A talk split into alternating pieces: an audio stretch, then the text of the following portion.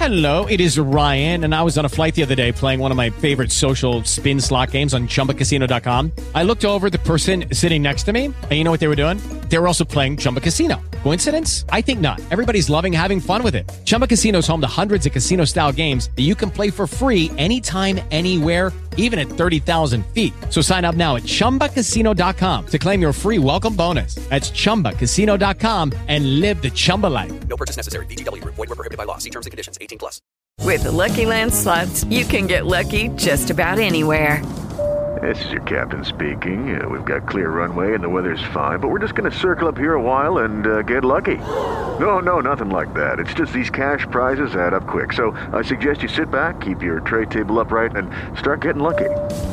Play for free at LuckyLandSlots.com. Are you feeling lucky? No purchase necessary. Void where prohibited by law. 18 plus terms and conditions apply. See website for details.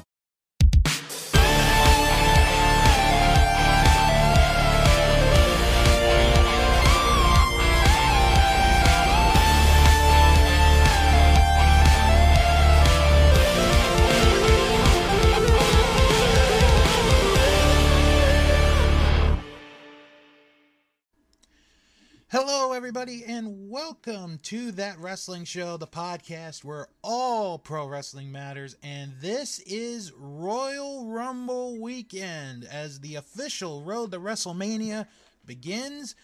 But it's not a Royal Rumble preview show here on That Wrestling Show without a certain somebody making a special introduction. Oh, that wrestling show! Don't you dare be sour. So turn up your volumes and give us the hour. Who's gonna win the Rumble? It's a mystery, like Scooby. like Scooby. And, and, and this roster's got more cuts than a Halloween movie. Wow. I acknowledge, I acknowledge Roman Reigns. And Becky Lynch, she's the man. And on this podcast, I won't mumble half as bad as Vince McMahon. What's going on, guys? Oh my gosh. Uh, well, you know, it, has been a, a while, a long while since it has too long, sir. Yeah, since you've been on. Uh, why don't you give everybody an update on what you've been up to lately? Oh man, this podcast is going to go about ten hours long. Then uh, it's, it's, it's been quite a busy uh, busy year and a half, I guess. Man, I've got uh, six published books right now. Um, so, any of you guys that are fans of murder mysteries, photography, storybooks, or poetry, I've got six of those available right now uh, on my Etsy page and on Amazon and all that fun stuff. Um, I just I've got two films that uh, one has come out on YouTube called Shackles, and it's touring the world right now. It's in Paris and Los Angeles and uh, doing all kinds of cool uh, award stuff right now. And another one called Grave Encounters has been finished since COVID, but COVID shut us down for uh, official release. I just got my release date yesterday. It's coming out on March 11th at the Parkway Theater here in Pittsburgh. So if you guys are in the area, come check that out. And uh, my latest film that I just finished shooting back in October is now currently finishing up the edit. So it's going to be picture lock pretty soon. And uh, so I've got another film coming out around the horizon, and uh, several that I just assistant directed on are coming out in the next few weeks. So it's been real busy over this way. Wow, fantastic, fantastic. So, do you think the uh, the Academy Awards will be calling you shortly, or? Well, I mean, if WWE doesn't get their Emmy they've been trying to get for the last twenty years, then I guess I'll be second on the list. Yeah. Because because I know Kevin Dunn wants the Emmy. I know he's been fighting for that for a while, so I don't want to rob him. I I want an Emmy, so that way I can impress fans even more. I, I can just hear the face you're making as you're doing that impression, and it sounds great. well, besides the Royal Rumble, uh, which we are going to preview, there is a lot of news to cover, and we're just going to dive into it right now. And the first bit of news is, well, WWE related because earlier this week they pretty much came out with their WrestleMania week schedule. And it is a very interesting schedule, and I've actually happened to get a little bit of inside information on a couple of events. So, um, I will read the very short uh, press release from WWE.com, and I'm actually surprised how short this is. This is only three paragraphs. Because normally, like, it's like five, seven paragraphs, but this time it's only three, so. Uh, it reads The most stupendous two night WrestleMania in history. Wow, that's how it starts. Is wow. Any, all right, let me let me start again. The most stupendous two-night WrestleMania in history is now the most stupendous week in WrestleMania history. As first reported by the Dallas Morning News, Monday Night Raw, Friday Night SmackDown, and unprecedented Superstore access, WWE Hall of Fame induction, and NXT Stand and Deliver will all take place in the Dallas area in the lead up to the grandest stage of them all. The showcase of the Immortals is set for April 2nd and 3rd at AT&T Stadium in Arlington, Texas, with details for the other week's events to be released at a later date. And then it mentions go to follow them, social media, blah blah blah blah blah. But uh, there has been a couple of interesting rumors, reports that I've heard about at least two of the uh, two of those events. And I'll start with the WWE Hall of Fame ceremony. So from what I've heard as of as of this moment, and again, things can change. They are going to have the Hall of Fame induction ceremony the night before WrestleMania. And to make it even more interesting, it will it will be happening after SmackDown goes off the air.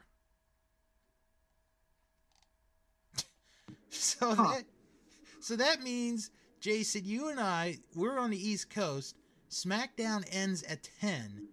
The Hall of Fame ceremony begins at 10 p.m. on the East Coast. And the uh, the Friday Night Wars are in full fledged because that's going to be going against Rampage then. Yeah, it is.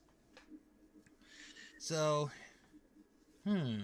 So uh, you said that it's going to be going on the night before WrestleMania. Is that night one, two, three, four, five, six, or seven of WrestleMania? Question. because that sounds stupendous. Um, it would be before the first night.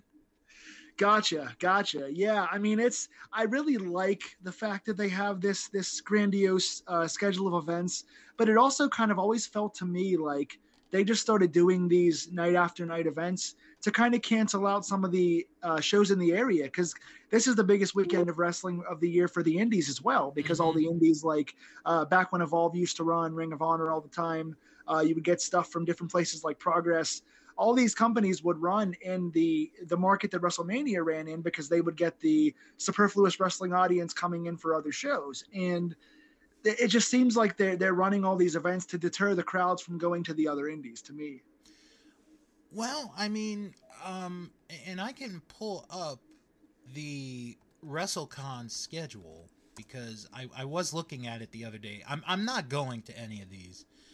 Uh, for anybody that was curious. Um, what would be going on WrestleCon up against the Hall of Fame would be Impact Wrestling. And Impact's been getting pretty good the last couple of years, so that'll be interesting. And then, at the same time, is Ring of Honor's return with Supercard of Honor. Oh wow i actually didn't realize that was their their return event i know they were aiming for march but i don't know if i don't know if anything's set in stone as far as what they're going to do coming back Well, they, um, well, actually, I'll mention it now because there is another Ring of Honor story that I'm going to bring up in a little bit. They did announce towards the end of last week the main event for the Supercard of Honor, which will be Jonathan Gresham and Bandito to decide who is the Ring of Honor World Champion because Bandito missed Final Battle because of COVID. He couldn't mm-hmm. defend it, so they stripped him, and they're doing this story excuse me, of I'm the real champion versus I'm the real champion. You never beat me for it, so Yeah, that's pretty interesting. I I, I know that Jonathan Gresham and uh, AEW Dark's uh, Baron Black have been doing uh, Terminus Wrestling, their own company, and so I was kind of wondering if that was going to mean the end of Jonathan Gresham in Ring of Honor because I know they're not having contracted talent anymore, and several talents have turned up recently in, in Impact and uh, AEW. Yeah. So good to see Ring of Honor back. I wonder what it's going to look like. I've, I've always been a huge fan. I mean, 2002 to 2012 is like my era for the best Ring of Honor being the best company in the world. And uh, I, I hope it comes back somewhat similar to, to what it was before it started to get run down with money issues.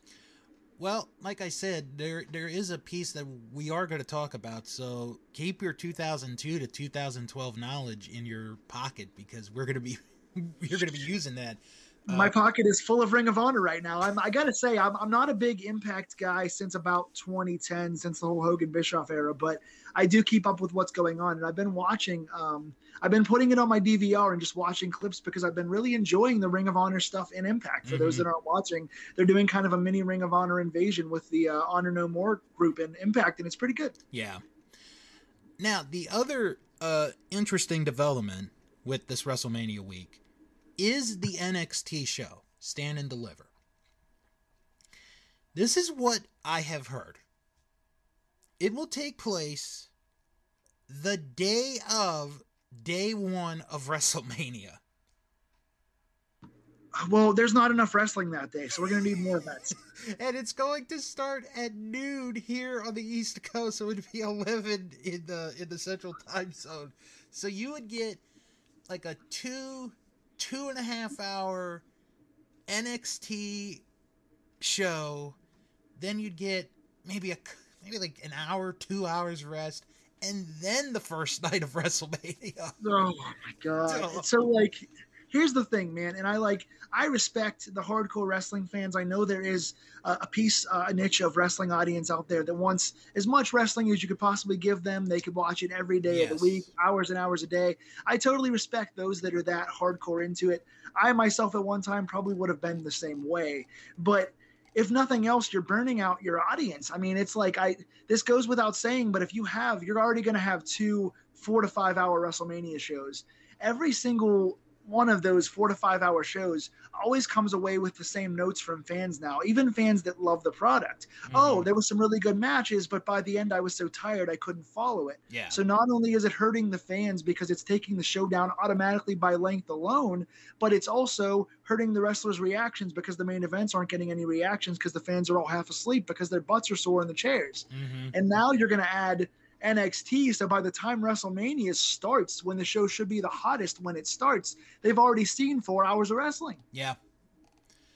So it'll be very interesting to see how they do this. Again, things can change. It's two plus months from now.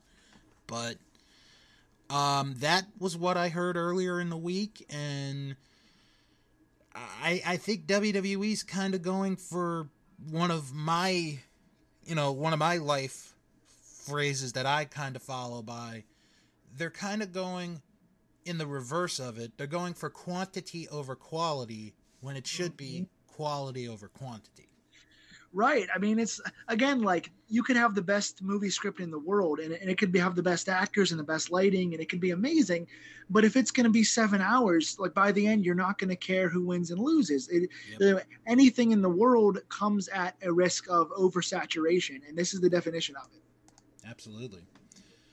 Because the the only thing I could think of, um, to kind of wrap up this first story, is when New Japan first did uh, the two night Wrestle Kingdom a few years ago, and uh, my friend Fro and I, we, you know, we talked about it, and we absolutely loved the first night. But by the second night, and, and I didn't wake up at two in the morning for it, so don't don't worry about that. Um, I just was I couldn't get into it, and then last year, I don't know what changed, but they did the two night show a whole lot better. So, you know, maybe WWE might still have to figure out how to do this. I I really don't know. I just and I've gotten a lot of heat in the past for saying this because it sounds like I'm crapping on the product. But what I- what I, what I say, the best way to do it is to truncate it into, in my opinion, WrestleMania. Okay, it's the biggest event of the year. It's the biggest matches. That's wonderful. Give us a four-hour 10 match card. Give us your best 10 matches over your your two brands or three brands, whatever you want to do with NXT. Mm-hmm. Give us a give us a 10 match 4-hour card that's like your super card and spend your time on on your subsequent Raw and SmackDowns to hype up these 10 feuds. And I understand you want to get everyone a payday and that's really nice. Everybody wants to get on WrestleMania and get their moment, and that's wonderful. But if you're not going to focus on those guys all year long, why are you trying to force feed them into matches in front of a crowd that's not going to be into their feud because they got no focus all year? Yeah. Why, why don't you take your focus and really dial down your TV and give us the 10 best feuds across your brands and give us your 10 biggest star matches so the WrestleMania feels like, oh, wow, that was four hours, but it seemed to go by like an hour and a half because we were excited for every single one of the matches. They're just putting 16 matches out there and no one's pushed all year until Mania season. And then all of a sudden you got all these matches nobody cares about.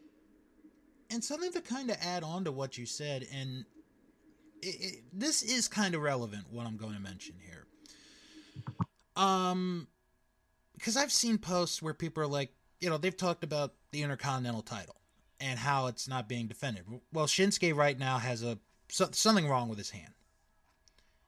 Do you know the last time it was defended on a pay per view? Uh, well, I know the last time that it was relevant, and that was when Shawn Michaels had it in '95. But okay, we're not going that far back. no, honestly, I um I don't watch the week to week uh product. I watch the one minute clips on YouTube because to me they're both kind of watered down right now. Okay. Uh, so go ahead and tell the audience. the last time the Intercontinental title was defended on pay per view was night two of WrestleMania last year. Wow, talk about consistency. It has not been defended on pay per view since. and that and that's what I mean. Like the Intercontinental title, especially when you put the world title on part timers. Right now, of course, you have it on on full time guys. Well, Reigns is in and out, but I mean, I'm sorry, uh, Brock's in and out. But my thing is like the Intercontinental title, especially that one in particular. You know the lineage of how important it was for that to be the workman's Mhm. title. Yep. That was your Bret Hart, Shawn Michaels. I don't want to keep dating myself and oh, oh, old man yells at cloud, but the Intercontinental title was always the pure man's title. What's stopping you from putting that title on a Cesaro or a Chad Gable and letting them run on pay per view once a month, opening the show or being the second to last on the show, and making that a really important title so that whenever times come, whenever you have someone like a Brock Lesnar or someone else who's part time that has the main title, you have the ability to defend that IC belt and make it mean something. Or more importantly, combine your world titles at WrestleMania. If they do the Rumble thing right, we'll get to that. But combine your titles at Mania, have one world champion float. So whenever he's defending his belt on Raw, the SmackDown Intercontinental title means more. Or he's defending his belt on SmackDown, the Raw US title becomes your main title. You can get away with that and sell more tickets on house shows. Yep. Absolutely. That's just my take. Yeah. Okay. So now to Ring of Honor. And this is pretty exciting news for someone who is a diehard Ring of Honor fan. It was announced this week that Ring of Honor is establishing the Ring of Honor Hall of Fame. Uh, I'll read off their website real quick. To coincide with Ring of Honor's 20th anniversary, the company is proud to announce the establishment of the ROH Hall of Fame. Since its inception, ROH has created excellence in professional wrestling by giving the best wrestlers on the planet a platform to showcase their talent. Now, ROH will honor the outstanding athletes who have contributed greatly to making it one of the most influential pro wrestling promotions in the industry.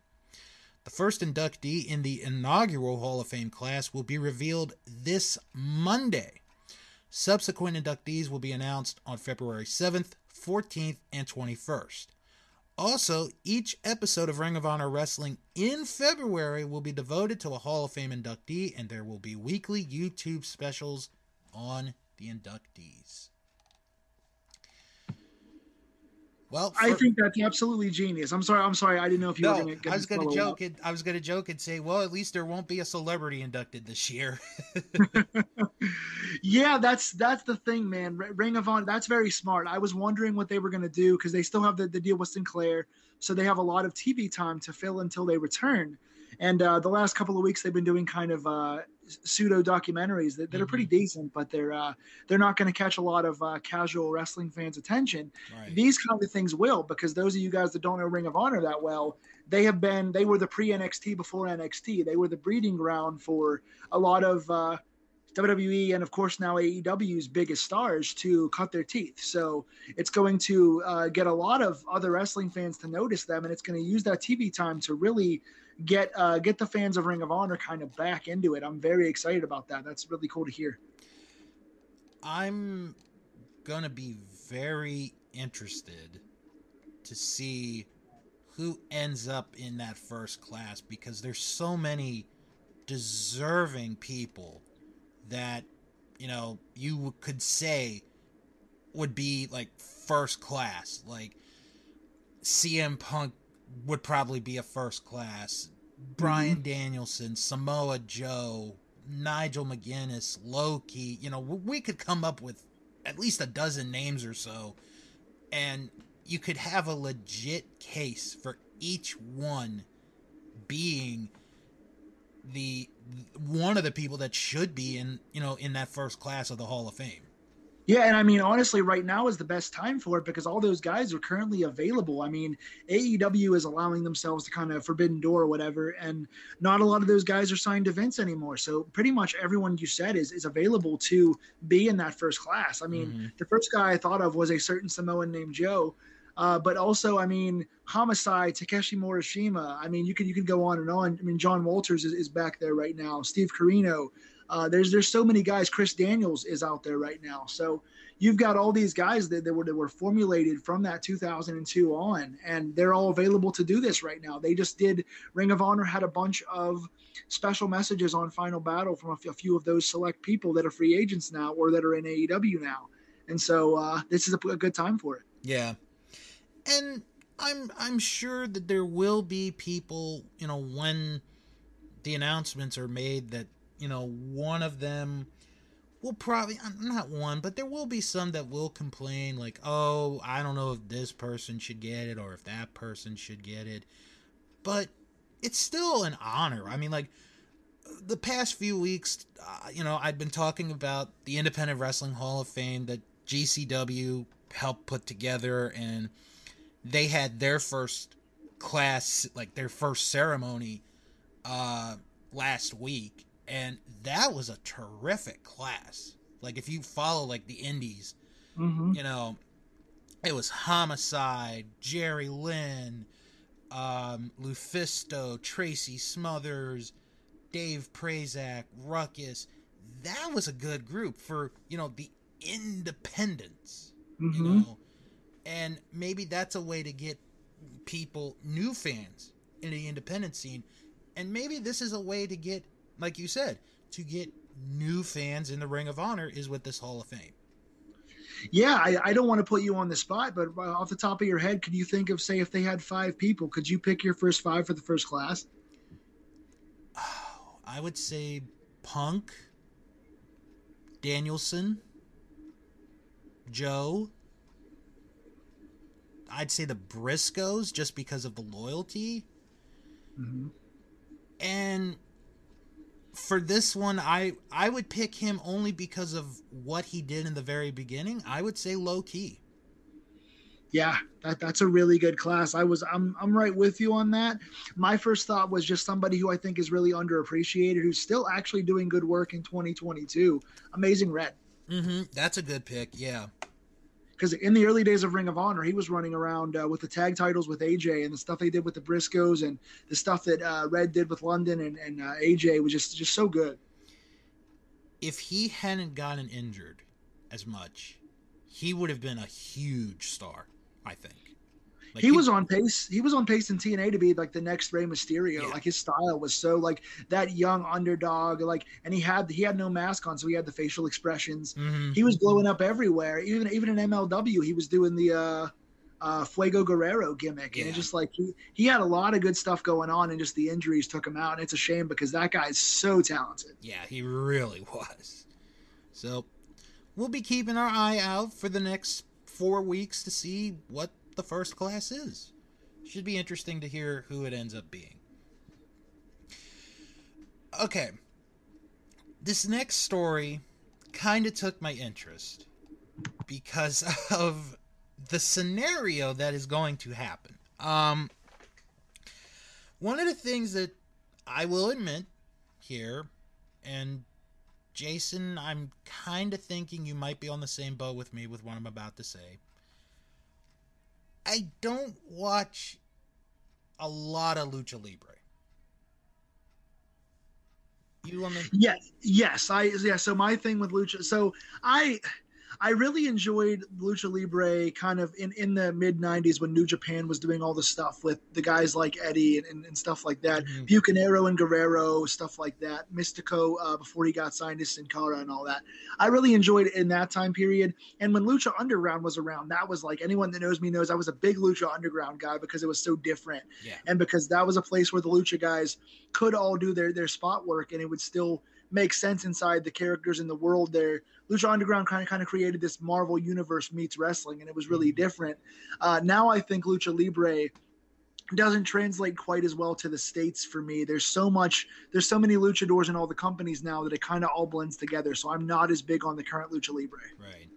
Well, I mean, the, I mean the two that I know of are promotions. There are CMLL and AAA. Those are like the two big ones.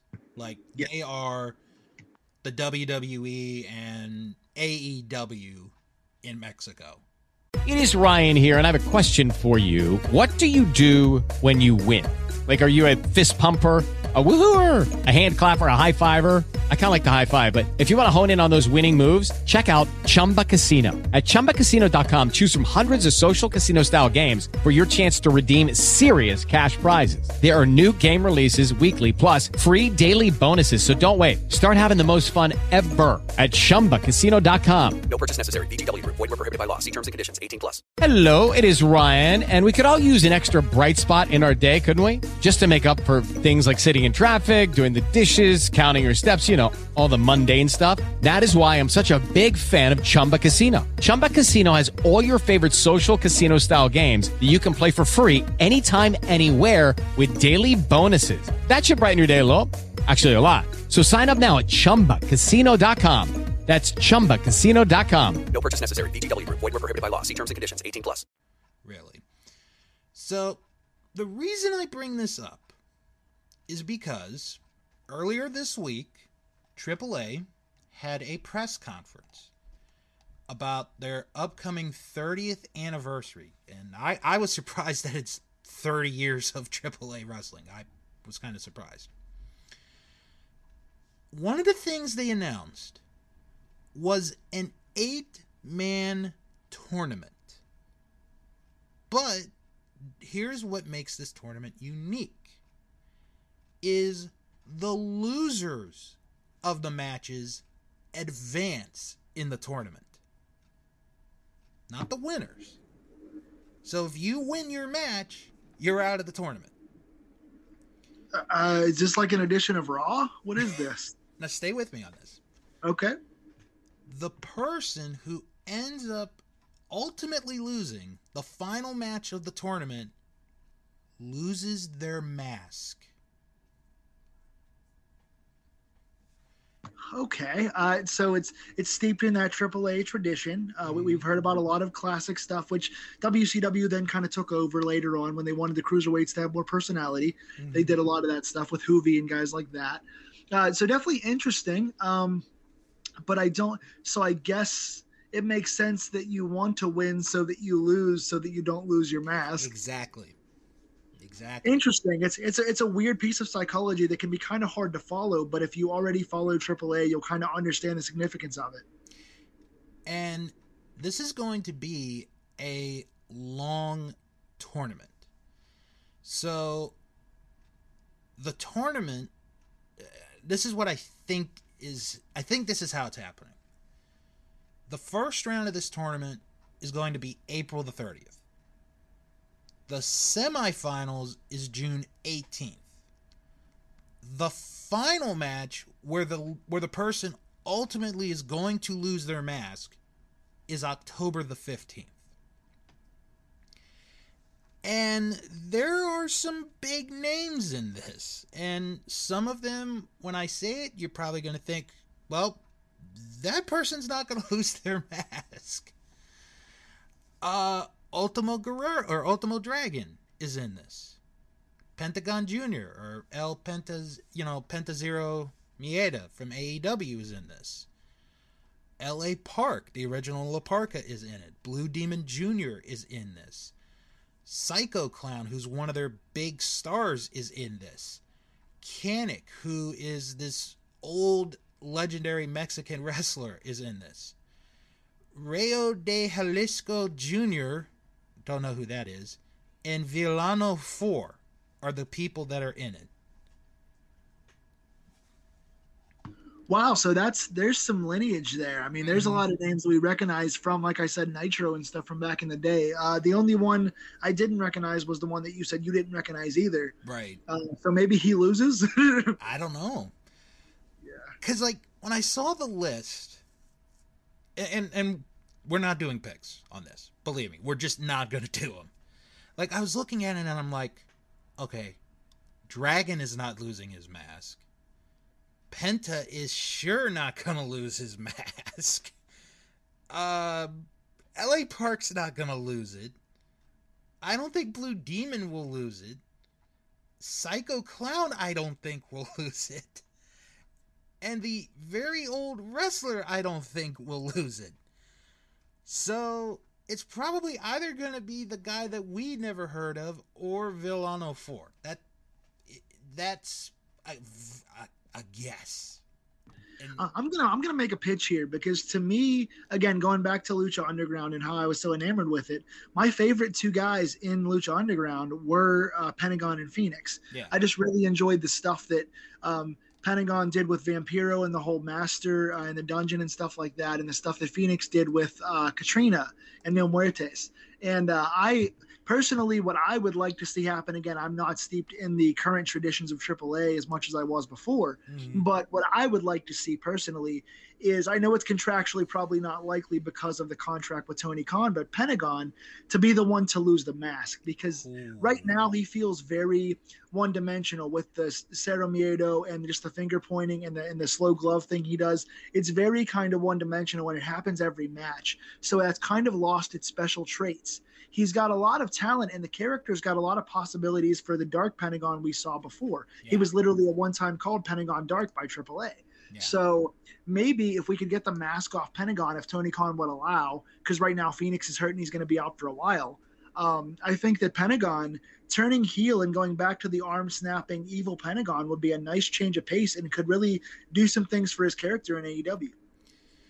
Well, I mean, it's not out of the realm of possibility. Plus, you know, we, we said this is a tournament, so there are going to be people that lose at least one match. So if, you know, let's say Pentagon loses a match, it's not the end of the world, and people aren't going to be like, oh my God, he's going to lose the mask. He's going to lose the mask.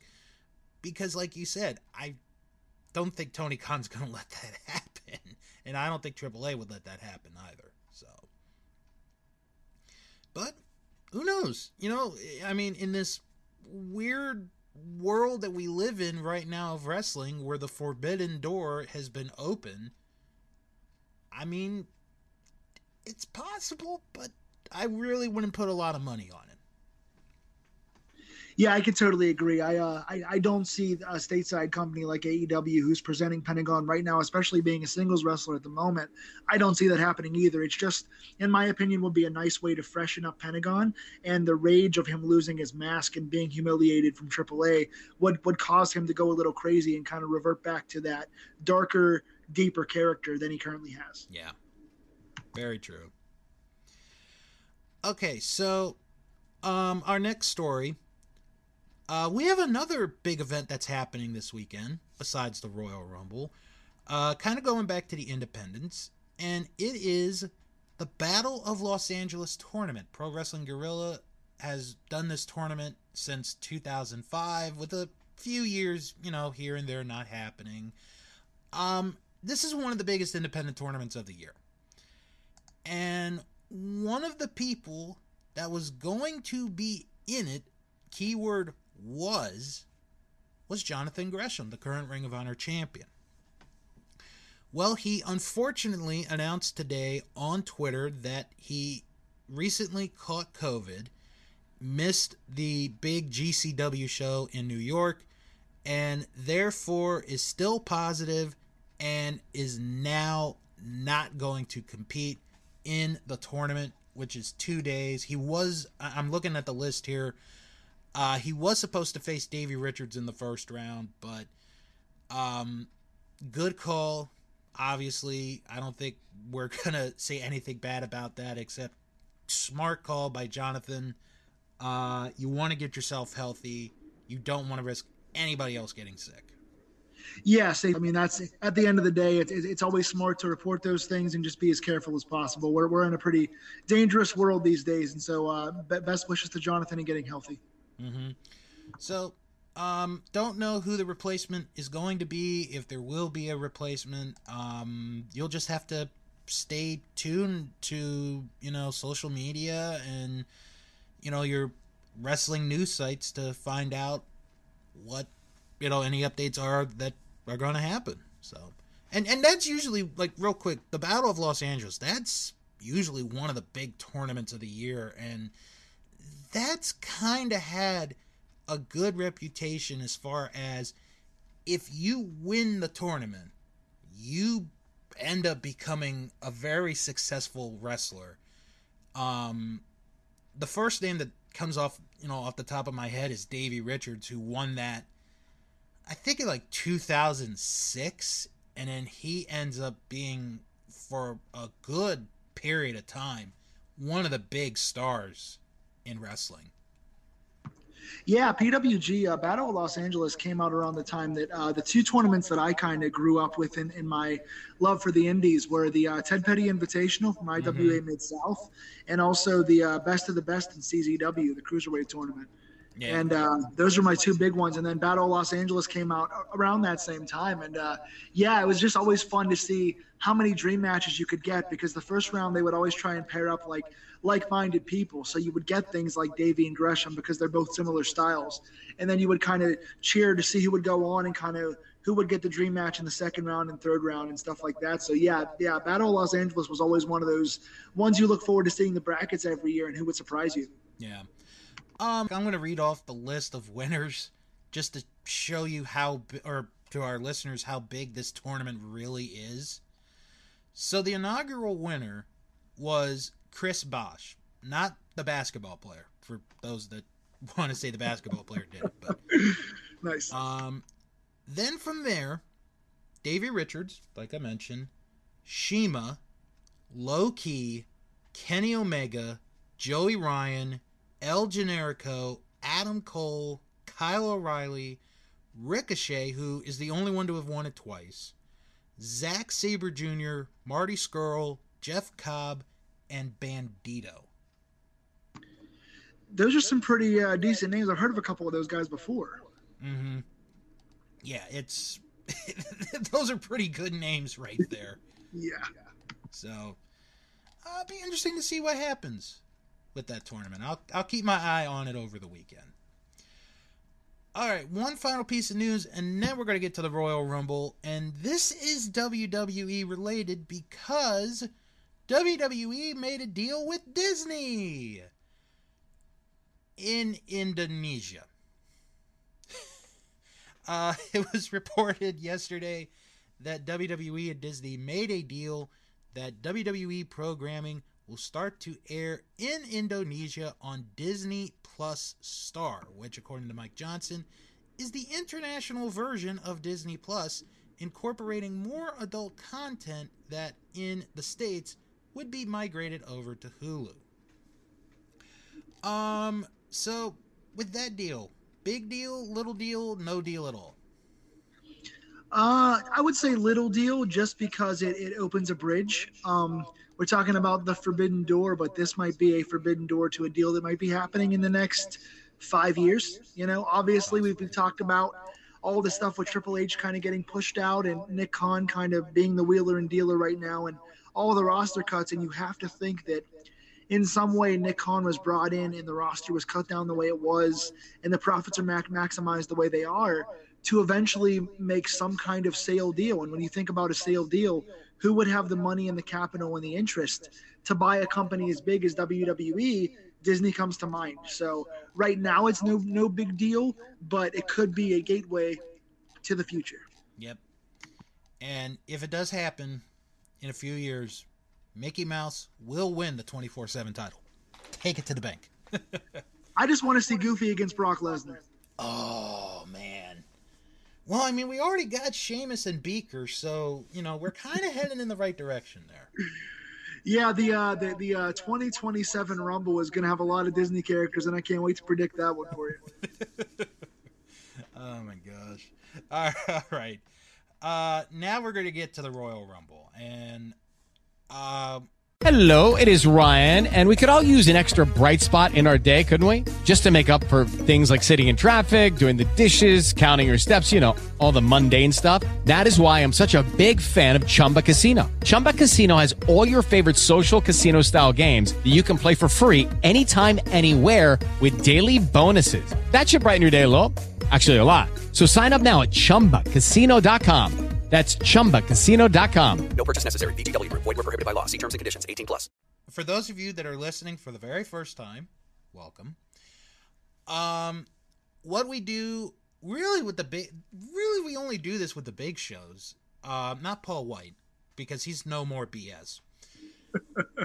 is we take a look at each of the matches and we're gonna make our picks for who's gonna win, and then we're gonna get to the Royal Rumble. We're gonna save the Rumble to the end because if you're a fan, the Rumble is like the one match you look forward to the most every year. Doesn't matter how good, how bad it is, it's the Rumble. Like I real quick, I tried to show my nephews um the 92 Rumble earlier this week. And my youngest one, if he's listening, hi Alex. Uh he was, you know, I tried to show him a few minutes and he was like, "Do they have pianos falling on them? No. Do they have TNT put in their butts and blowing up? No. This is dumb. This is a bunch of people in underwear fighting." Okay, kid. Okay, kid. I guess he's not going to be watching the uh, Disney sale anytime soon. No, I don't think so. oh my gosh. Okay, so how we're going to do this is we will do the one match that is not a title match first, then the title matches, then the Rumble. So, let's start with the one match that is not a title match, but it's a mixed tag match. Edge and Beth Phoenix against The Miz and Maurice. Yeah, so I feel like you know the Miz. The Miz is kind of like a whack a mole. He pops up once in a while. He's around for a while, then he goes away, then he comes back. He's kind of been in and out of their their conscious for a while. It's he's been inconsistently kind of done a disservice too because when he does get pushed, he is a lot of the things you you look forward to. He's he's got a big personality for better or worse. As a heel, he works a lot better. He's got a good ring presence to to kind of incite the fans. He's got good mic skills. He's a decent enough technician in the ring. He's just a really solid performer, but much like Dolph Ziggler, he's kind of been pushed to the background for so long that you really don't care as much about him anymore. So while this is kind of a marquee match in the return of Beth Phoenix, and obviously Edge has a lot of equity left to his name. It kind of feels like it's being a bit wasted on The Miz, which is a shame because the guy is talented. He's just not pushed considerably enough to to feel like anything serious. So while I'm sure the match is going to be decent, I'm not terribly excited for it. Um, my prediction is that Edge and Beth Phoenix win. I think Edge is uh, tailored for a much bigger Mania match this year. All right. Um, I'll be honest. I'm not the biggest fan of this rivalry, and it has nothing to do with either guy. Like, I got nothing against Edge. I've got nothing against Miz. When Miz is on his A game, he is phenomenal. He really is. But Miz, you know, I, I we kind of kept up to date on him on Dancing with the Stars, and he got to about halfway through before he was eliminated. So, you know, I think there's still a little bit of ring rust in there. Um, I like that they have Maurice in the picture, and I like that Beth is in the picture. Um, this was kind of where I thought ultimately the feud would go, would be a mixed tag match. Honestly, I thought it was going to go all the way to WrestleMania, but it doesn't look like it is now, unless they decide to do my one crazy idea that I mentioned to a couple of people um, recently, which would be an eight person mixed tag match where their kids would also be involved in the match. But it, it, it's Vince. Don't throw it out, folks. It could happen. Nothing against that. I just, for me, I feel like Edge and The Miz for Mania would not be big enough for Edge. Edge is one of the the guys that you have on your roster right now that um, he came back from injury a couple different times. He's still protected in the eyes of the fans. They don't have a lot of young guys they're consistent enough with to put over. Miz is Miz is Teflon because he has a good character and he can talk, so he's not ever going to be like not considered anything special. But I feel like Edge is one of those guys who can really benefit putting over a young guy that you really want to push consistently going forward. They don't do enough of that. But when I think of Edge right now, um, you could go one of two ways for Mania, in my opinion. You could either go Edge with like an AJ Styles, who that would just tear the house down and steal the show and be a dream match we've all wanted to see since like 2006. Or you could go the other direction and go Edge versus Austin Theory, who's really got every tool in the toolbook to be a major player if they decide to protect him. Mm-hmm. Um, but I do think this is going to be the end of the feud here. I I can't if it goes to elimination chamber, that might be like where it ultimately ends. But I'm gonna say Edge and Beth win this match. I'm gonna agree with you on that one. So yeah, I, I, just don't see any point to giving this one to Miz and Maurice unless they're going to extend the feud, and I don't think it should go any further than the the uh, the Chamber because to me it's not a Mania match. So I think you might as well give it to the faces, give uh, give Beth her her uh, big return win, and let Edge go on to something where he can benefit the roster. Yeah. All right. Now to the first of three championship matches, the Raw Women's Championship Becky Lynch defending against Doudrop, and I'll t- I'll take this one to start. Um, this this could actually be a pretty interesting match. Doudrop is a very good worker. She's good in the ring. Um, she's young, you know, and and I'm sure people are going to say, "Oh, you know, the size and all that." She's good for this for her size. You know, she can move and Becky is a veteran. She, you know, she's been doing this for a long time. Um, I could kind of see Becky maybe being the face in this situation, although I think Doudrop might be a better face j- just for this match.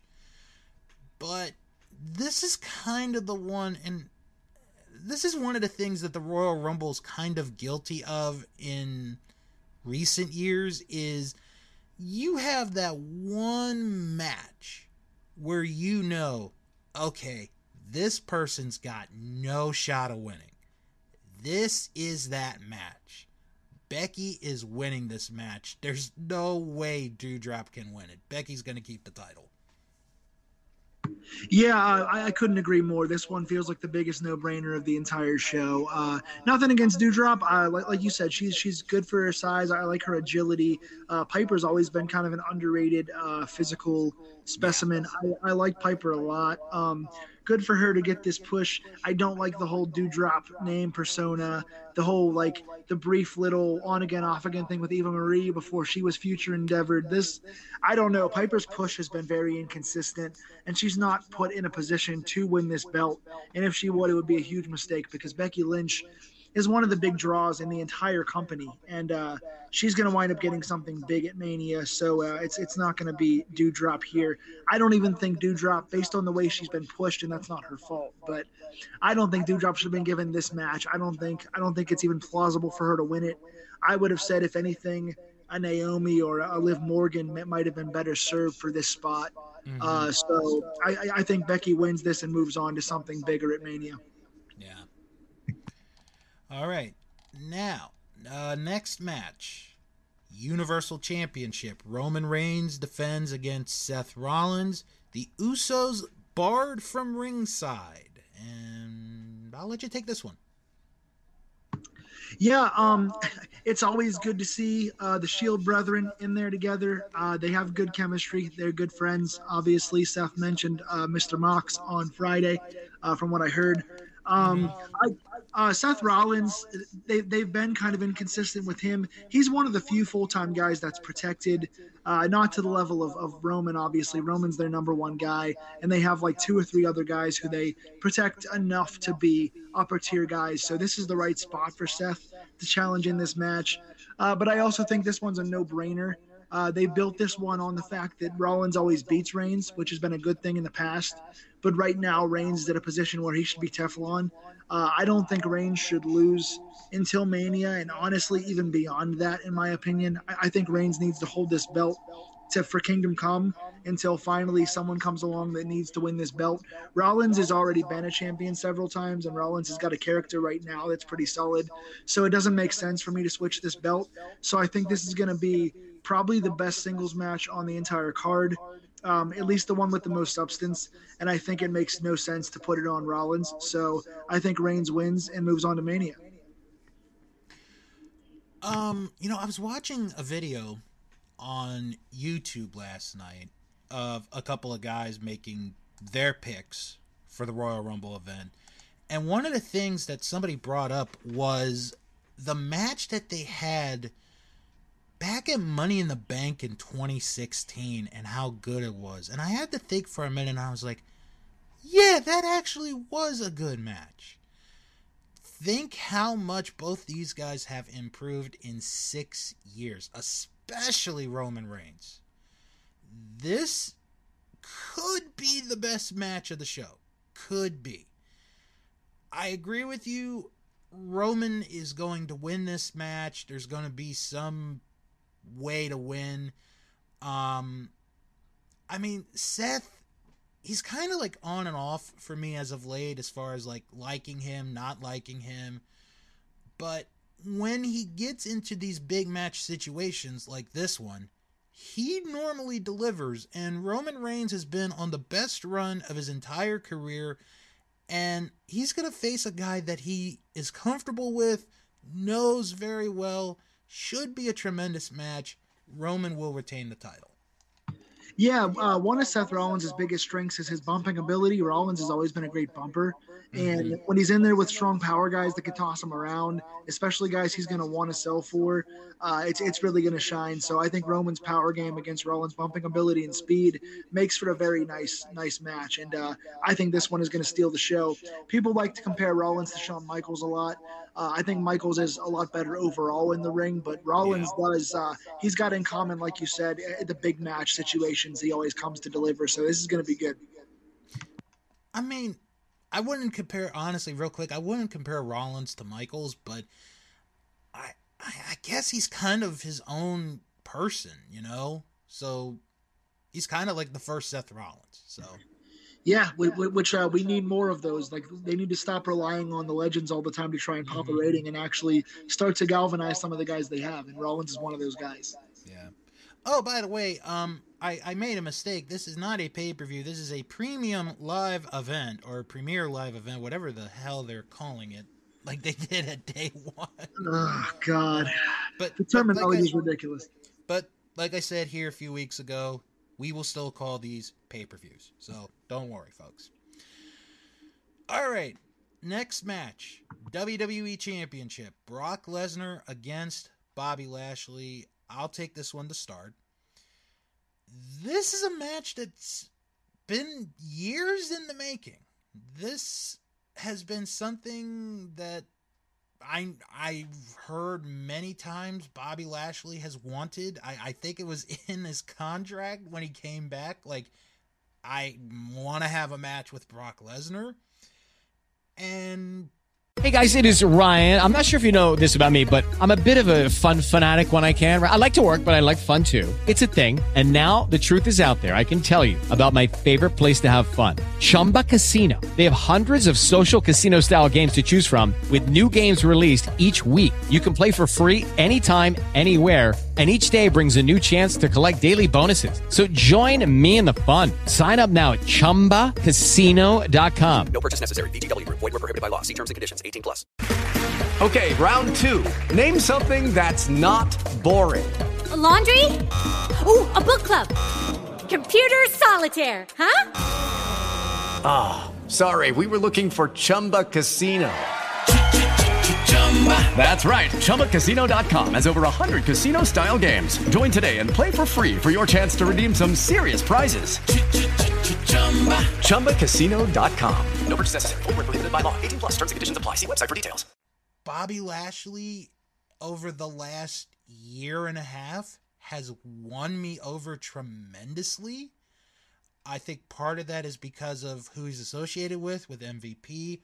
Another part of me is I think Bobby has gotten more comfortable in these big match situations, going back to that, where if you watch him from say like when he was first there in 2006 he was kind he was still kind of uncomfortable and then he started to get it going in 07 and then he left and then you know who knows what would have happened at you know if he had stayed but i think he's kind of in the best run of his career right now as well.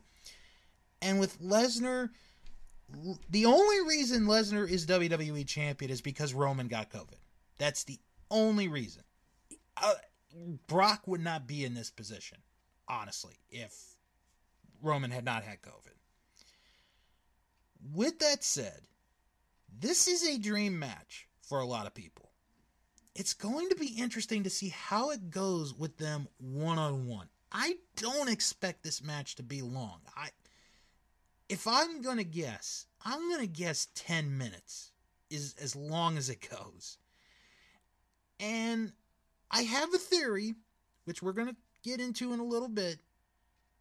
Bobby Lashley will beat Brock Lesnar for the WWE title. Yeah, that is uh, that is a first bold prediction on the show, and uh, man, I, I couldn't agree more. Um, I'm going to disagree on the match length. I'm going to say it goes probably six minutes. I'm going to say it goes shorter. Um, I feel like this is going to be one of those kind of how they did with Goldberg and kind of how they usually do with Brock. It's going to be one of those big sprints where they come out the gate and hit their finishers and all press L1 on SmackDown and they all hit their hit their quick video game moves and uh, someone's going to go through a barricade or so. Someone's going to get speared through a barricade and hit about three of their finishers. And uh, I, I'm going to agree with you. Uh, I, I thought I was going to have the hot take, but your your your take is, uh, I think, correct here. Um, I think that what it is about Lashley, uh, the seasoning obviously is a big part of it. When, when he was around uh, in first ECW and then SmackDown in 05, 06, whatever those years were, uh, Lashley was, they weren't fully behind him yet. He was the guy, but he wasn't the guy. Yeah. And uh, he was a white meat face, and uh, he's not really the best talker on the mic. So he had a bland face character. He was newer, and he was talking too much when he shouldn't have been. And now, when you look at uh, first TNA and, and and then later on um, what he's doing now, he's more seasoned. He's uh, probably in better shape endurance wise, and he's he's a heel and he has a manager that can talk for him. So now he's more comfortable. He's the guy on his brand. He's uh, being given a good mouthpiece where he can look intimidating and the guy can talk for him. And he's just got the confidence that the company's behind him. Um, I, I thought they initially had ended Drew McIntyre's championship run too early. I would have kept it on McIntyre longer. And then once Lashley uh, won the belt, uh, Mania last year, was it, or one of those shows? Uh, Lashley, I thought, uh, was was made to lose the belt too early. I wouldn't have switched the belt then because Lashley hit his groove. Uh, so I think this is their way of kind of righting the wrong. Because, like you said, Lesnar wasn't supposed to be champion. That that was a make good for for Lesnar get for uh, Reigns getting sick. So they wanted to put something big on the show to to pop the crowd, and uh, that wasn't really Lesnar's time. And I don't think they have any um, designs on trying to unify the belts. Because if, if Lesnar wins here and we predicted Reigns is going to win his match, they're going to have to either get the belt off Lesnar in Saudi Arabia or they're going to have to unify these belts because it wouldn't make sense to defend one and not the other. So I don't think they want to do that. In my opinion, they should. I would, if I was booking this, I would have Lesnar retain and I would unify the belts because I think less belts less belts mean more, and it also gives your other belts more uh, more of an attraction value, like we said earlier with the IC belt. So I would unify these belts. They will not do that. So in my opinion, uh, Lashley gets the big win here. I hope in convincing fashion. I hope it's not a Paul Heyman screw job or, or an Uso screw job because they weren't said they could they had to stay in the back for this match. They Exactly. couldn't do this match.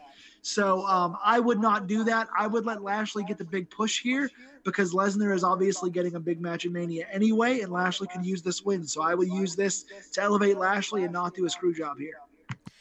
And you know, to kind of support your booking idea of unifying the titles, this would have been the WrestleMania to do it because the stadium alone hold can hold up to 100,000 people. That idea alone could get you 100,000 people into that stadium.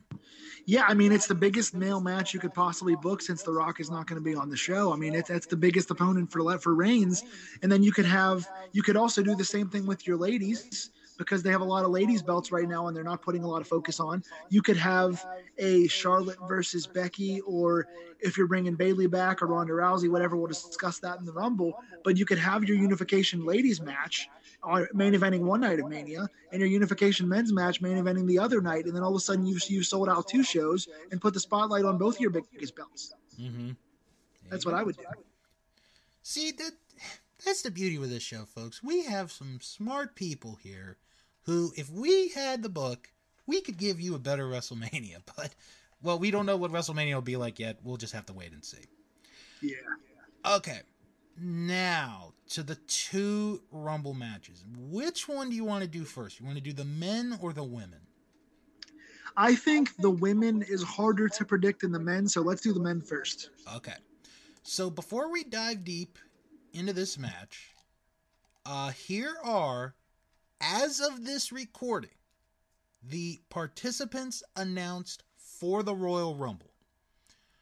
Omos, Randy Orton, Riddle, Otis, Chad Gable, Dolph Ziggler, Robert Roode, Kevin Owens, Big E, AJ Styles, Damian Priest, Johnny Knoxville, Sami Zayn, Kofi Kingston, Happy Corbin, Madcap Moss, Sheamus, Angelo Dawkins, Montez Ford, Rey Mysterio, Dominic Mysterio, and Austin Theory.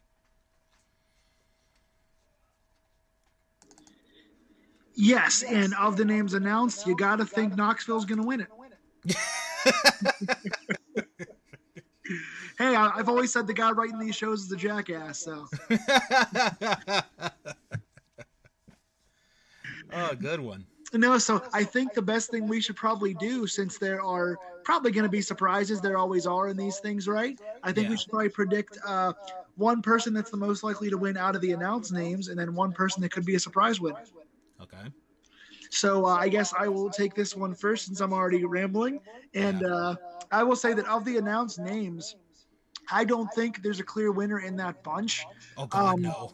Oh my God, no! Yeah, I mean, once again, in terms of future possibilities, the two guys that I see being big stars in this company, if they get their heads out of their asses and try to focus on pushing guys, would be Damian Priest and Austin Theory. Those two guys have all the tools to be huge stars. But right now, the way they're aligned in this company, it wouldn't fit.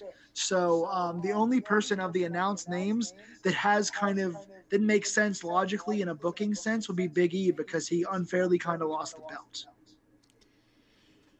You know, I'm actually on the same boat with you. I think of the people announced, Big E would be my pick from that group because of really what you said. You know, he lost the WWE title because one guy got sick and not not blaming anyone, you know, life happens. That that's just how it is.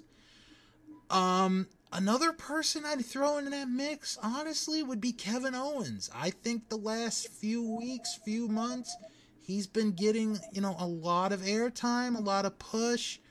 Um it wouldn't surprise me if KO is near the end of the match.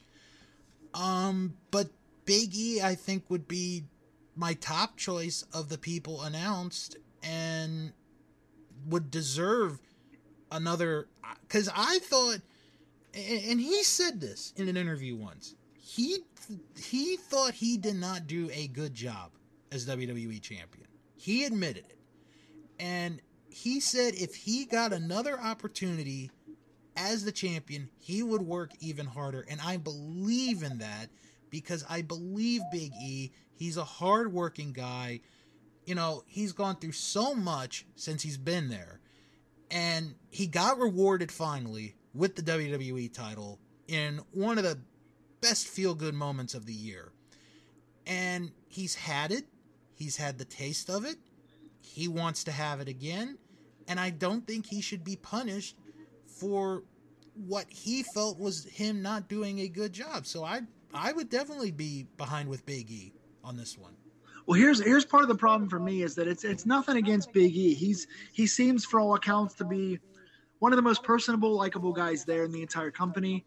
He seems to be the hard one of the hardest hardest working guys in the entire company. Mm-hmm. I, I love every, all of his interviews and how down to earth he seems. He just seems like a genuine good guy, and I'm so glad he got his moment. But I think the company failed Big E in that, like, Yeah. maybe he didn't do a great job, but that wasn't necessarily his fault because Right. It wasn't entirely. number one, he was given the belt kind of out of nowhere, where he he never really was pushed as a serious singles competitor up until that point. He was either a tag team wrestler or he was doing pancakes and cereal and Booty-O's and all the other stuff. So it's hard to put the belt on that guy after so long of being a tag team to mid card wrestler and making the audience believe it overnight. And then once he was given the belt, it was kind of that like early CM Punk run where it's like you're the champion, but you're not really the champion. You're not going to really main event or be the guy because Reigns has the more important title. So it like he he was put, given the belt out of nowhere after years of kind of middle card stuff, and then when he had the belt, he wasn't presented like he was the guy. So you can't, really can't blame Big E. Maybe he didn't do his best job, but he wasn't really put in a spot to do his best job Yeah. That is true. in my opinion. And then some of the things that I think are important for a good Rumble before I get to my mystery man pick. I think um, having your first two competitors kind of come out and kind of go the distance and kind of be your your Iron Men really can make some stars in this match, as we've seen in the past with Shawn Michaels and Curt Hennig and stuff like that. Uh, the two guys that I would give those first two spots to would be uh, Austin Theory and my buddy Chad Gable. Chad Gable's such a talented guy. He really is. Chad Gable, honestly, if this company was protecting and pushing people week to week, Chad Gable could be your Kurt Angle, man. Just from the way he picked up, uh, turning the the collegiate wrestling into, into the pro wrestling, and the way he bumps and, and, and his his like off kilter personality and the promos and the energy he has, he's such a talented guy. I think if you start out one and two with Gable and Theory and have those guys be kind of your two Iron Men that are there in your final final 10, final six. That could really make those two guys stars, bumping all over the ring. And I think the other big spot that you do in the Rumble is your eliminator high guy, where he gets the most eliminations and kind of throws guys out like Kane did before and Diesel did before in the past.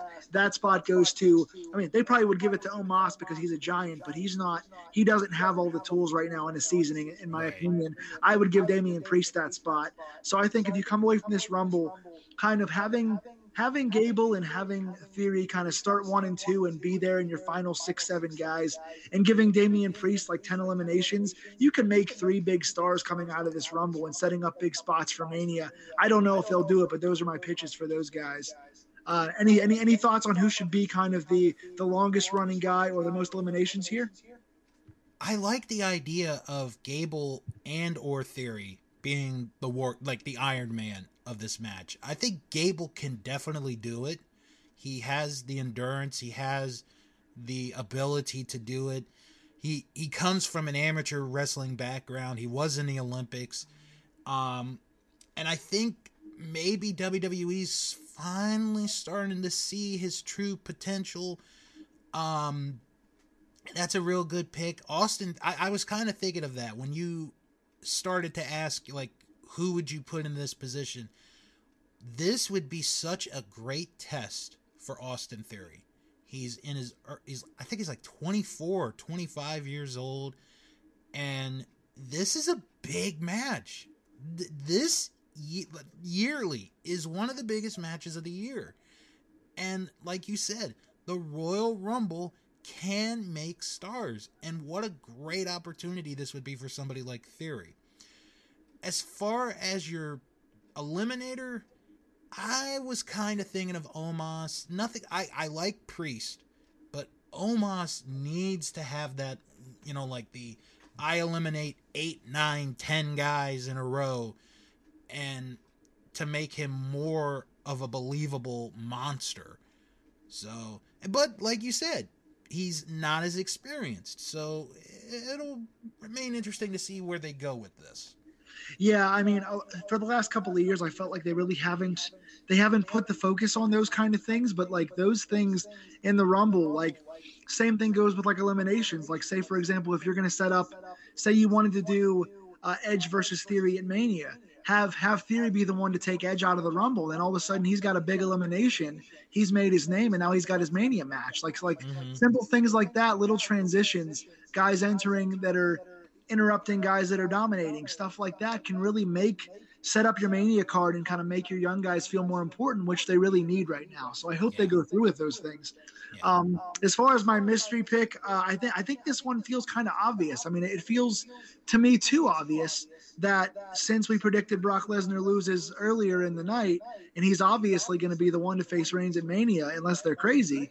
Uh, it seems like Brock Lesnar is going to pull a uh, what Becky Lynch did a year or two ago and come out and uh, beat up Sami Zayn or beat up somebody and take their spot in the in the Rumble and uh, win the Rumble itself. Maybe he'll beat up Knoxville. You, Maybe you know, you know, if I'm Johnny Knoxville, I do not want to risk my life by Brock tossing me around because Brock doesn't give a shit, man. Brock doesn't care at Right. all. So I, I wouldn't take that risk. I, I think Sami Zayn because he's kind of been Brock's buddy, and Sami Zayn's kind of he does the goofy stuff well enough that he can kind of pull off the like being, oh Brock's my buddy, he's gonna let me live, and then Brock just tosses him over the top rope on his head. Right. Yeah, I I got Brock. Um, I actually have Brock winning this, um, to set up Reigns and Lesnar for WrestleMania. But Yep. I I, because here's the thing. Let's say, like you said earlier, let's say Reigns and Lesnar both win. Who do you have as a mystery participant to come and win? Because you know when when we went through the names, there's like maybe three people, and that's a big question mark that have a legit shot to win it. You know, the only way I could really be interested in the Rumble, if if they don't wind up doing something like a Lesnar, would be if poor Triple H comes out with a sledgehammer and just bludgeons everyone because they killed NXT. You know, like, you know he's you know he's internally just wants to get out there and take his aggressions out on everyone. it, it it'll take it out on everyone that wasn't in NXT. So he'll Right. go after Orton, he'll go after Ziggler, he'll go after Styles, he'll go after um Sheamus, uh Dominic Mysterio, Rey Mysterio. You know, we we've forgotten the obvious winner here. There's been a lot of rumors that we we didn't bring up earlier that Marko Stunt's contract in AEW is up. Yeah, that that is true, and and now I'm glad you brought that up because I was going to ask about, you know, the Forbidden Door, because there have been names that have popped up the last few weeks. Uh, I've heard Cody, I've heard Jericho. Uh, someone thought maybe Okada from New Japan could be coming to the Rumble.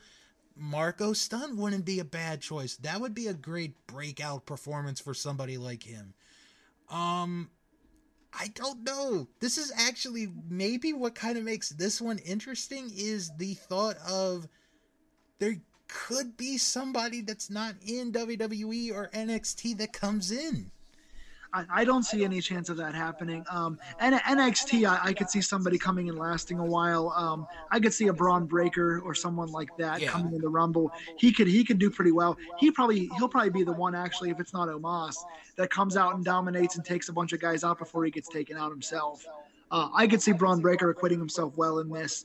Um, I don't I, I don't see any chance of anybody from AEW being involved in Oh, this. me either. I, I know it's like a fun little thing to think about, you know, Forbidden Door and all this, but no, honestly, I think the only Forbidden Door that was opened um, from WWE was just realizing they didn't have enough ladies for the Ladies Rumble, so they they called Mickie James and the Iconics, who told him to go f yourself. Uh, which Yeah, they was- did. which is funny because they, they Bravo girls. Bravo. yeah, exactly, exactly. I mean, I'm surprised that Mickie even took this spot, but it's just like, I think they just realized they only had like ten ladies under contract because they're cutting everyone, and they were like, "Hey, somebody call Impact." So I don't think the Forbidden Door is open at all. I think this was a one-time deal. I don't think anybody in AEW shows up. Um, honestly, at this point, I think Brock is such an obvious choice, even though he's not announced. They think they're clever by doing this. Brock loses earlier and then comes out later. Um, I would rather see a surprise. I would rather see somebody win it that we don't expect to win it, but I don't know who that would be at this point because th- there's no one set up for that, and a lot of the choices wouldn't make any sense. Yeah. Now, you know what? Real quick, you mentioned, you know, Impact uh, with Mickie James. What if Moose shows up? There is that possibility. I, I don't see it happening, but I'm a huge Moose fan. I, I- think Moose is doing kind of what Lashley did a couple years ago when Lashley broke out as the big heel on top of Impact. I think Moose is doing really good work. I thought he had a nice base for his agile, um, like his size meeting his agility in Ring of Honor, and then he's turned that into a pretty good character in Impact. I like what he's doing. I like him a lot. Uh, I like what W. Morrissey's doing right now in Impact. I think that the former. Um, what's his name, Big Cass. I think he's doing some nice work. Um, you know, of all the guys that are bouncing around, the one that would make the most sense for someone to show up out of nowhere would be a Zack Ryder because Cardona is everywhere right now. Yeah, he is. Cardona is really doing is. Killer heel work right now. He's doing great stuff, but I can't see him going back after all he said about the company and how how much he's enjoying himself right now. I can't see him going back, so I don't think it's going to happen. But I don't see any other Impact workers coming in because I don't think they feel the need to bring anybody into the men's rumble because they have enough bodies there. So it's it's a nice thought, but again, anything deviating from this the uh, the obvious like a Biggie or an Owens or a Lesnar would be nice for me. Yeah. Now, before we get to the women's rumble, I do want to bring up a couple of stats for the men's rumble, and and I will for the women in a little bit because for those I, I I'm a numbers guy. I I love numbers. So the average position of the winner of the men's Royal Rumble match is number 20, which surprisingly has never won the Royal Rumble. But basically, if you get kind of towards not quite the tail end of the last 10, but a little past the middle, you might have a good shot. Um, Edge and Randy Orton, with their performance last year, now are both tied for ninth in the longevity record for one Royal Rumble match. They both went 58 minutes 30 seconds, although Edge did the majority of that 58 30 seconds. Randy was there for like maybe 10 of it. Um, uh, Kane, still the record holder for total eliminations. Uh, Braun Strowman went up to number five on the list. And there is. Orton is the only one that I'm looking at who could make a move in the top 10 because he's currently tied for ninth with Hulk Hogan at 27 eliminations. So, um, but we'll have to see where it goes. Yeah, I mean, in this Rumble, so one of the things we do, we do at our our party for the Rumble is we uh we, we put the 30 numbers in a hat, and each one of us picks out two numbers out of the hat, and put we put a few bucks in, and whoever gets the correct number of the Rumble wins that money for the for the pool. So that's a fun thing to do.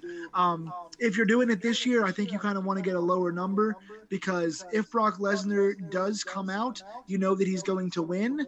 And if he does come out, you know it's going to be like 27 or later. He's not going to come out early and stay the entire time. So I think you're looking at like 26, 27 through 30, somewhere in there. Yeah. Okay, now to the much talked about women's Royal Rumble match. Um, again, as of this recording, here are the current participants listed for the Rumble Bianca Belair, Liv Morgan, Charlotte Flair, Naomi, Rhea Ripley, Nikki ASH, Brie Bella, Nikki Bella, Carmella, Queen Zelina, Lita, Michelle McCool, Kelly Kelly, Dana Brooke, Natalya, Mickie James, Tamina, Shayna Baszler, Summer Rae, Aliyah, and Shotzi. So I'll I'll start this one. Um the two big storylines going into this, one from WWE's perspective is the SmackDown Women's Champion is in the Royal Rumble match. That's the WWE, you know, from that point of view, that's the big storyline. They have not done that yet. No women's champion has ever been in the Rumble match. Charlotte is going to be the first one to do it. Outside of WWE, the big story is Mickie James. Uh, especially the way she was released and what happened with her um, gear and the trash bag incident. Kind of surprised that she came back, although I do have a feeling why they're doing this. I think they're going to put her in the Hall of Fame this year. Um I I remember up until maybe 4 or 5 weeks ago this was going to be Sasha Banks winning the Rumble. Once she got injured and they said she's out 6 to 8 weeks, it, they just opened the door and it's anybody's guess, which I kind of like. And the difference I think between the women and the men is here of the people listed, there are more people believable that can win from from the group that's listed than the men. Yes, yeah, th- th- this is definitely more open. Um, I, I agree with what you've said so far. Sasha, I think, was was pegged to win this. I feel bad for Sasha. Sasha continues to get a big spot and then gets hurt before she can f- like foresee that spot finishing. So I, I feel bad because this is probably the second or third time that she's been primed for a title match or primed for a, for a big spot that she's gotten hurt before she could see through. So I feel bad for her. Okay, so looking at this uh, at, at, at the at the list right now, the one that I'm gonna pick to win from the list it is Bianca Belair, and I and, and I pick her because she amazingly after the terrible way they booked her losing the title at SummerSlam still has this momentum going for her. The fans are still behind her. They still have the support. She's giving these good promos. She's having these good matches. She's still got this momentum riding from last year's Royal Rumble, which in this day and age is amazing because you know, once you win it, and then if you win the title, and then once you lose it, the momentum kind of dies down. But for Bianca, it hasn't happened yet. So that's why I think Bianca from this list is going to win, and she would be the first woman to ever win the Rumble twice if she does it. Yeah, um, I, I agree with what you said completely. Uh, she is also my pick of the listed names. I, I think she's deserving of it. I mean, she has got probably the most complete. I mean, there's there's better talkers than her. There's there's a few kind of slightly more over ladies than her, but I think as a total package, looking at her strength, her bumping ability, her athleticism, her promo ability, everything together, she's got the most to offer of any lady right now in the entire company. Um, I think she was royally screwed over. And I understand what they wanted to do with Becky. I get the fact that they wanted to give Becky heel heat by, by beating somebody who was hot. But Bianca was on fire coming in last year to the Rumble. She won the the, the final three last year was great because any of those three could have won. It was it was booked very well.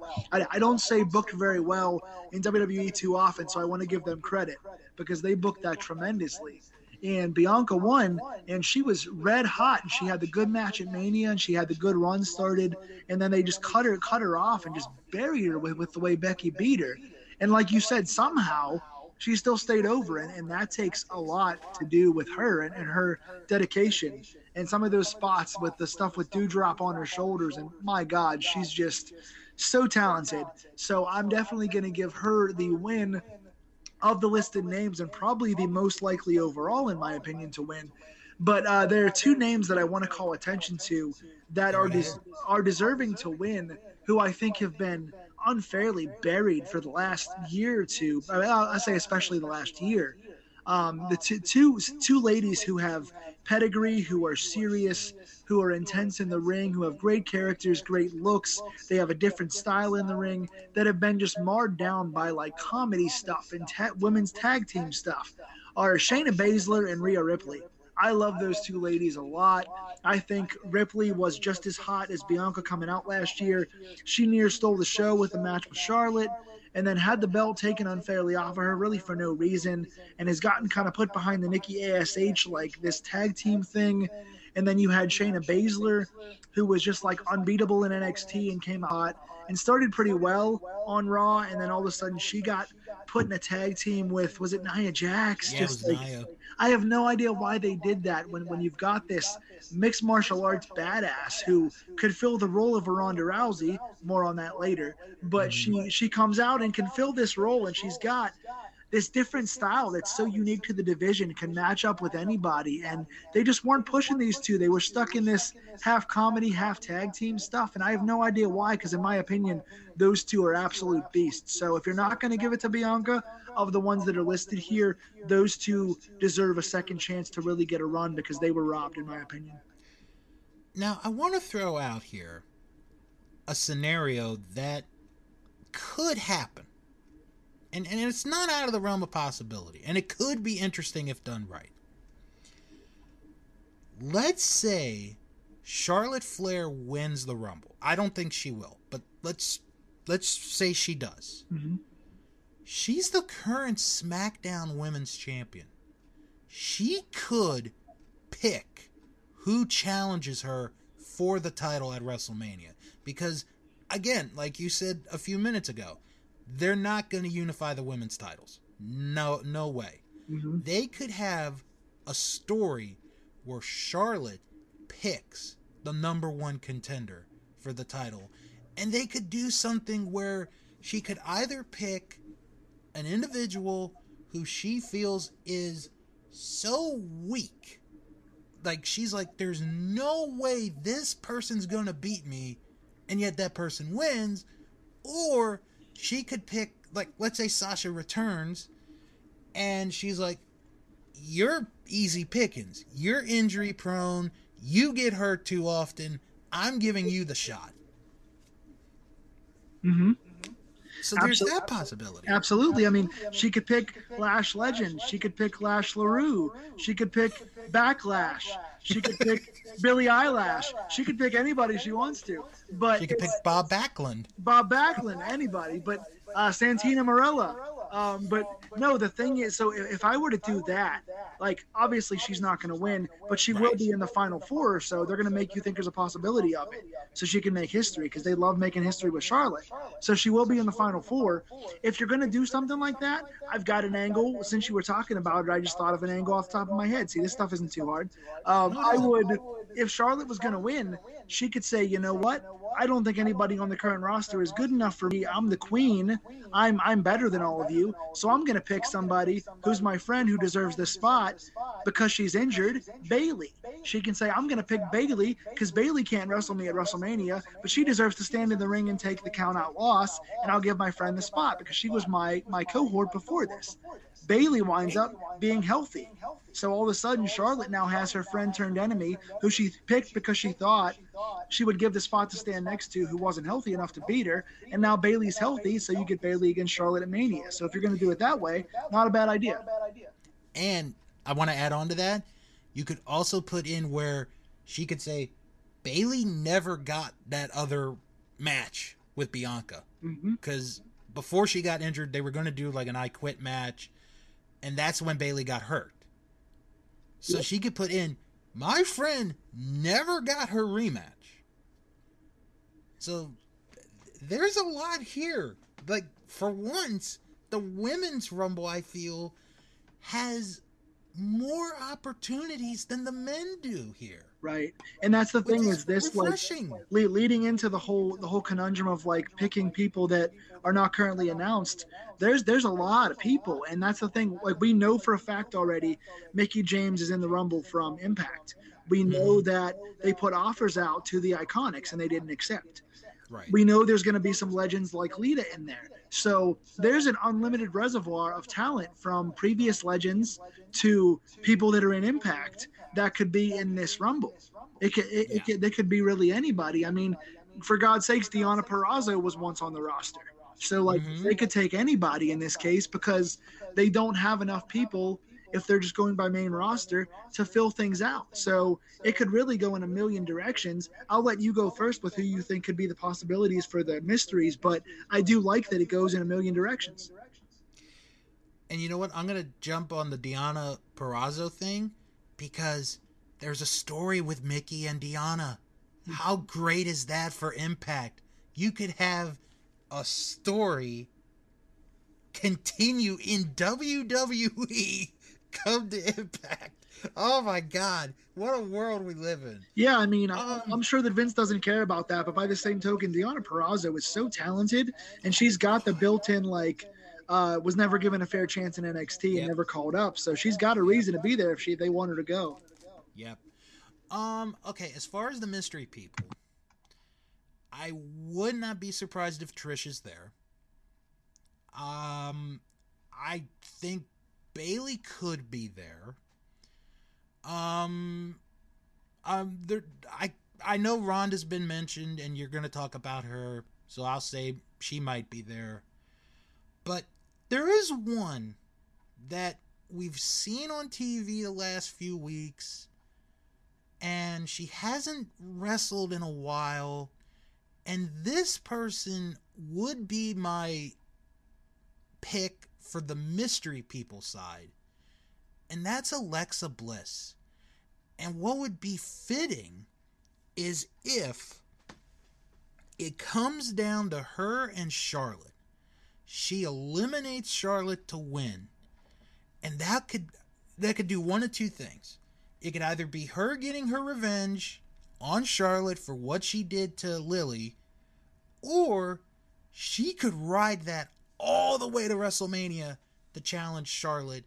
And instead of being the, you know, eater of worlds, Alexa Bliss, Alexa Playhouse, whatever it is, she could be the goddess. And you can't beat the goddess. What a match that would be. Yeah, I mean, uh, Alexa is definitely somebody I've thought about because they've been doing the, the vignettes with her, uh, which which leads me into into a brief segue about um, all the rumors that we didn't think about that I've heard about with the potential of Bray Wyatt going back because we know they've asked certain mm-hmm. people to go back. And for the love of God, I'm going to say this: like, of course, we all want to see Bray doing well and making the most money possible. Please don't go back, Bray. I mean, I like if there's any, if there's one person that I, I know AEW is full, but I want AEW to sign, it's Bray Wyatt, man. That dude is one of the most intelligent, creative, unique people in the history of the wrestling business. And Bray Wyatt should be this generation's taker. And they have they have mm-hmm. robbed him more than any single talent has been robbed of opportunity and squashed twice. First as the cult leader, and then as as the uh, The Fiend. the Fiend. Man, Bray Wyatt is too good for that company, and I hope he doesn't go back. I would love to see him, but I don't watch that company enough, and I've, I've seen what they've done to him in the past.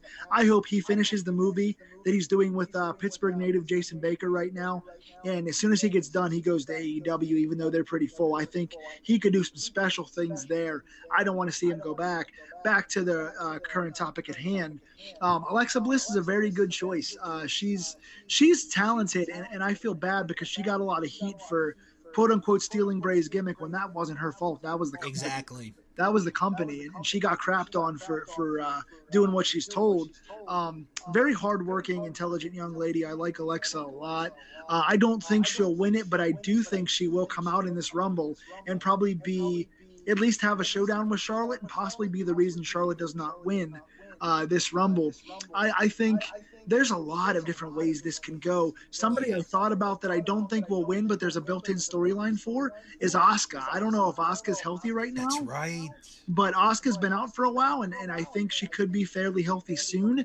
And she had the very good Mania match a few years ago with Charlotte when Charlotte was the mm-hmm. first one to ever beat her and take the title. So there's a built-in story there, and Asuka's been underused for a long time. So Asuka would be a nice choice. Alexa, obviously, she had the stuff with Charlotte in the past. That makes a lot of sense. Uh, Bayley, like we said, who's my pick for the uh, big surprise uh, to show up. I think if she winds up being in this, I think she will, and if she does, I think she'll win it. Um, so she's my pick for the um, kind of un, uh, kind of un- uncelebrated, unknown factor here. Um, I don't, I don't think Ronda Rousey will return. She's been much ballyhooed lately about possibly coming in. She obviously is the biggest potential star and biggest moneymaker if she were to come back. But her, her inflammatory comments about kind of the hardships of wrestling and how she was treated by the fans and all this stuff. Uh, I don't see her going back. Uh, that being said, if she did, there's money on the table there with her and Becky Lynch. Uh, that's still an unfinished storyline. So, Yeah. as a fan, kind of the most exciting possibility for me would be Ronda and Becky. Um, even just to see Ronda and um, Shayna Baszler squaring off and kind of starting off something fresh there uh, would be nice. But I'm going to pick Bayley and hope that we get all these surprises so that we have no idea who's going to win by the end. Yeah. Um. Okay, we'll do the Iron Women here of this one. Um, there were just only two that kind of popped into my head right away. Um, Naomi, obviously, she's so trusted by the company. She could, if they could, they probably would let her do a 60 minute Iron Woman match and she could do the full 60 minutes. I really think she could. The other one, I could see Natalya doing it. I I know, you know, lately she's had the the the world record of the quickest loss ever in a match, but she's someone that is so dependable, so reliable that I could see Natalya being one that could be like their Iron Woman for the match. Yeah, um, I'm, I'm gonna truncate my uh, most eliminations and and longest uh, survivor in this. Uh, the way that I would do this, personally, if I was booking, once again putting the Booker hat on, um, that for me would be Rhea Ripley. Um, I, I think that having a Rhea or, or a Shayna Baszler uh, do the most eliminations and kind of just take everyone out and kind of be the um, hard nosed mixed martial arts style killer uh, would really do a lot for them. I think that um, putting either one of those in the uh, just starting to take half the half the rumble out and kind of taking out a lot of the legends would be really nice for them. I wouldn't even mind, for example, because Lita's going to be in there and she's had a couple of promos about sticking around, like one more run. I think to do something like Rhea Ripley against Lita, like this generation's Lita against the next generation's Lita, would be really cool. Um, I'm really down for a Mania match between Lita and Ripley, uh, so I would do that. Uh, I think what they're going to do, uh, most eliminations, they, they will do um, Bianca Belair. That makes the most sense. She's just so strong and so athletic that she can ha- she can pull stuff out of her butt like Cesaro does in these rumbles, and she can just have really special eliminations. So I think she'll get the most, and I think the uh, Iron Woman that they're going to choose is going to be a make good for kind of what they should have done before, and that's Liv Morgan. I think Liv Morgan is beloved. I think she's just well liked back there. I think she's worked hard. Uh, her time is past now. I think they missed, they dropped the ball on her and missed her opportunity a few months ago to give her the belt. So I think as a make good to her, they'll let her be the Iron Woman. She's not going to win, but she'll last the longest. Yeah. Um, as far as uh, the eliminator, I'm trying to see who. If it was like five years ago, I'd say Tamina, but it's not going to be her. Um, you know what? I'm going to say Charlotte. I'm I'm just going to be different on this one. She's just going to be like I'm going to show my dominance, and I'm just going to eliminate people left and right. So. Well, I think I think she can start running that train, and then all of a sudden Nia Jax's hole comes out and kills everyone. She's still looking for revenge in that match too, huh? That's true. Um, okay. Uh stats with the women's Royal Rumble. The average position of the winner, there's only been four, but the average position, number 18. Number 18, the average position for the winner of the women's Rumble. Uh Bianca Belair's performance in last year's Rumble is now the mark for longevity for women 56 minutes 52 seconds that is the record um, natalya was the previous holder there and as far as total eliminations go shayna baszler is the leader with 14 total eliminations in all the royal rumbles bianca belair 13 so That- it is That's quite a surprising really- stat. I didn't expect that. yeah. Um, other people that are on that list that will probably get some movement: Rhea Ripley, Charlotte Flair, Natalya, Michelle McCool, all could be uh, seeing some possible eliminations coming their way. One final stat. This is kind of a fun little thing that I like to do is which Royal Rumble has the most WWE Hall of Famers in it? And this is updated all the way to last year's class. And the 1989 Royal Rumble has the most Hall of Famers with 18. 18 of the 30 are in the hall in the WWE Hall of Fame. 90 91 and 92 are next with 17 and then this one's a bit of a surprise 2002 has 15 hall of famers Wow, yeah, that's not even a stat that I thought about, honestly. Yeah, that, that that's that that was a pretty solid rumble as well. It's one of the best of all time. hmm and there are only two royal rumbles that have no one currently in the hall of fame the wwe hall of fame i should say the 2018 men and the 2019 women Yeah, and now considering that they're like cutting everybody left and right, now they have to bring back every Hall of Famer ever to have a rumble. Yeah, pretty much. All right. Well, uh that that's going to do it. But before we go, we have our plugs. Jason, why don't you go ahead and plug what anything else that you'd like to plug? Yes, yeah. As, as I said at the uh, the start of the show, I've got two films coming out. One is the world-renowned Shackles that's touring the world right now, and the other is a film that I finished uh, right before COVID uh, called Grave Encounters. Both of which are coming out at the Parkway Theater on Friday, March 11th at 7 p.m. So if y'all are in the Pittsburgh area, or if you guys want to travel up for some uh, indie films, some some good time indie films, uh, please do so. Um, uh, please follow along with my Twitter. That's at Jay Burke, J A Y B U R K E. I post uh, updates on there. Uh, my Amazon and Etsy pages under Jason Burke, J A S O N B U R K E, have my my six books right now. Uh, the three newest ones that are fairly newly released, and my three originals. So I've got a mix of poetry, uh, photography, storybooks, and uh, horror murder mysteries on there. So quite an eclectic group of things. Uh, I've also got several other films that I was part of. Uh, one is a web series, or, or one is a, uh, a short film called Hyreth coming out fairly soon. Uh, another is called Extinguished that I just worked on last weekend. It's nearing a picture lock. And my latest film called A Soul's Window is finishing up on uh, picture lock in the next week or so. So check back for those uh, on my various pages. And please follow along on pophorror.com. Uh, if you want any of my uh, horror film reviews and my YouTube channel right now, which I do uh, horror reviews, uh, Pittsburgh Steeler footage coverage. I do a bunch of poetry on there. I do uh, wrestling reviews on there. My YouTube channel is Styles Clash, like the AJ Styles finisher. Styles Clash number four life.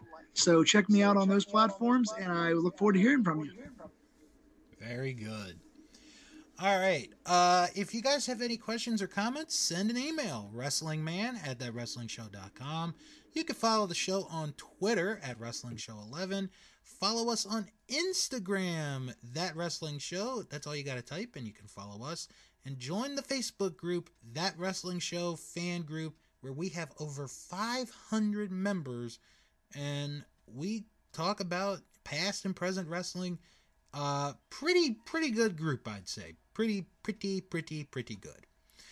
Uh, podcasts that you guys should check out, some friends of the podcast and others that you should check out, starting with our Vantage Point, the Retro Wrestling Podcast with Joe Murata and Michael Quinn. This week in the Jump segment, this one was kind of a no brainer. Hall and Nash from WWF to WCW.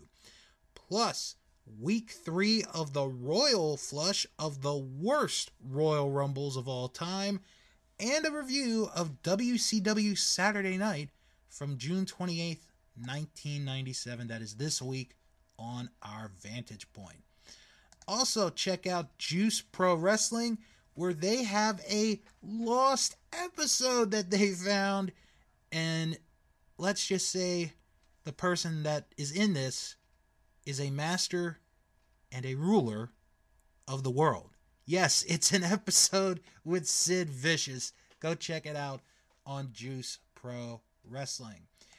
And if you are a fan of Memphis wrestling, check out the Memphis Continental Wrestling Cast with Luke Jennings, the only UK Memphis wrestling podcast. He watches Memphis wrestling each and every week and he talks about what's going on. So check it out. It is the Memphis Continental Wrestling Cast. If you are looking for non wrestling related podcasts, check out the Best Pick Movie Pod with Tom, John, and Jess. Uh, this week, they watch and discuss American Psycho. Check that out on the Best Pick Movie Podcast. Also, check out the Castle Vault, where it is no longer a deep dive of Disney animated films, it's a whole lot of stuff.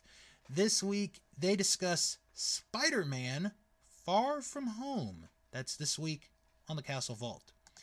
Check out Dave and Ethan's 2000 inch Weird Al podcast, where this week they interview producer Craig Armstrong.